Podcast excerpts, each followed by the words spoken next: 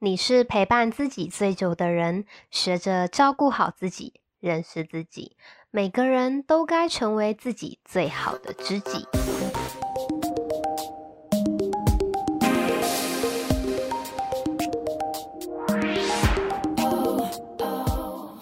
Hello，欢迎收听《最好的知己》，我是新人。现在台北正在下雨中，不知道你所在的地方天气好吗？你喜欢雨天还是晴天呢？每次下雨的时候啊，我都会想到南拳妈妈的下雨天。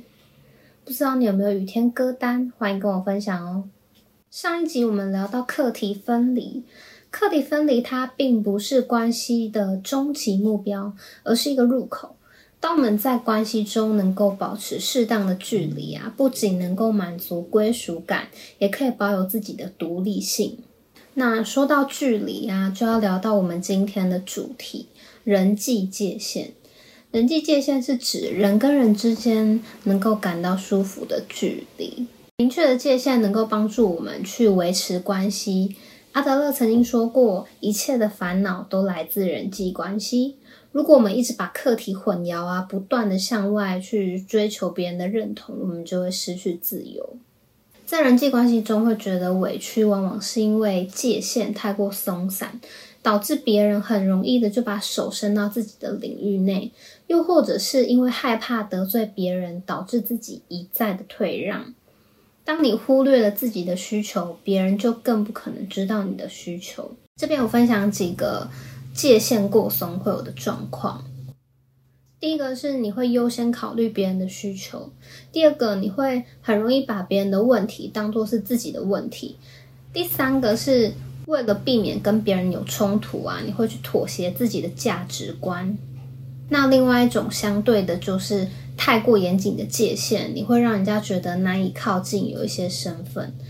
太过严谨界限会有的状况是：第一个，你会很少分享个人的资讯；第二个，你很少会去要求别人的帮助；第三个是你对于别人的亲近会感到害怕，所以你对大部分的人都会敬而远之。过松跟过紧的界限内容呢，我是参考一篇叫做《健康人际界限》的文章，链接我会放在资讯栏。你有兴趣了解更多的内容呢，你可以再点过去看。那既然要划界限，我们就得先知道自己的界限在哪嘛。可以透过观察自己的情绪跟发生的事件，来找到自己真正在乎的事情。好几年前呢，我因为我妈丢了我一叠过期的账单呢，跟她大吵一架。虽然现在回想起来是件小事情，但是多年后的今天呢，我才知道当时我在争的是一份尊重。那个时候手机 App 查账还不是很方便，所以呢，我都会把账单留下来，方便以后可以查前几期消费的记录。但说实在的啦，使用的几率是不高。所以呢，是摆着心安而已，但是我都把它们放在小盒子里面，收得非常的整齐，然后还按照时间顺序排好，这样。当时我妈可能就觉得很占空间，所以顺手就帮我丢在家里的资源回收桶。只是回收桶还没有真的清掉。我那时候发现的时候，哇，不得了！我跟他大吵了一架。详细的情况其实我已经忘记，但是我好像一直跟他说：“你为什么要丢我东西？”外人看起来可能会觉得，啊，不就是账单吗？反应有需要这么夸张吗？但其实我们没有发现的潜台词是啊，为什么不尊重我？没有问一声就丢了。其实我也想丢啊，但是你没有知会一声就丢，我就是不爽啊。所以当我们没有去厘清情绪背后真正的需求呢，你就会误认界限。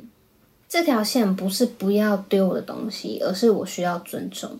当我得到尊重呢，一切都好谈。所以我们可以去透过这些情绪还有事件去厘清自己的界限，也能够慢慢的更认识自己。当然，我们画出这些线啊，并不是说要死守着不放，而是你可以根据对方的反应啊，跟自己目前的状态去调整，保留一些弹性。并且呢，可以利用这些界限来做软性的沟通，因为当我们清楚知道自己的界限在哪里，就会知道自己真正在意的是什么，也就能够根据这个需求去做沟通。就账单事件来说呢，或许我可以说，我会这么生气，是因为你没有问我就把我的东西丢掉了，所以我觉得不受尊重。而且纸的背后呢，有写一些东西，你丢掉了我就找不到了。但是还是谢谢你帮我整理，以后我会自己丢哦。这样呢，不仅能够表达自己的需求，也同时谢谢对方，让双方不断的去调整到彼此都最舒适的位置。那说了这么多，你不妨也开始觉察，找找自己的界限吧。不过也要小心，不要被界限给框架了，随时保持弹性，才不会受伤。那今天的分享就到这里。如果喜欢这期节目的话呢，欢迎分享给你需要设立界限的朋友。订阅节目，五星刷起来。想看文稿的话呢，你可以到方格子搜寻最好的知己，或是到 IG 和我最及时的互动。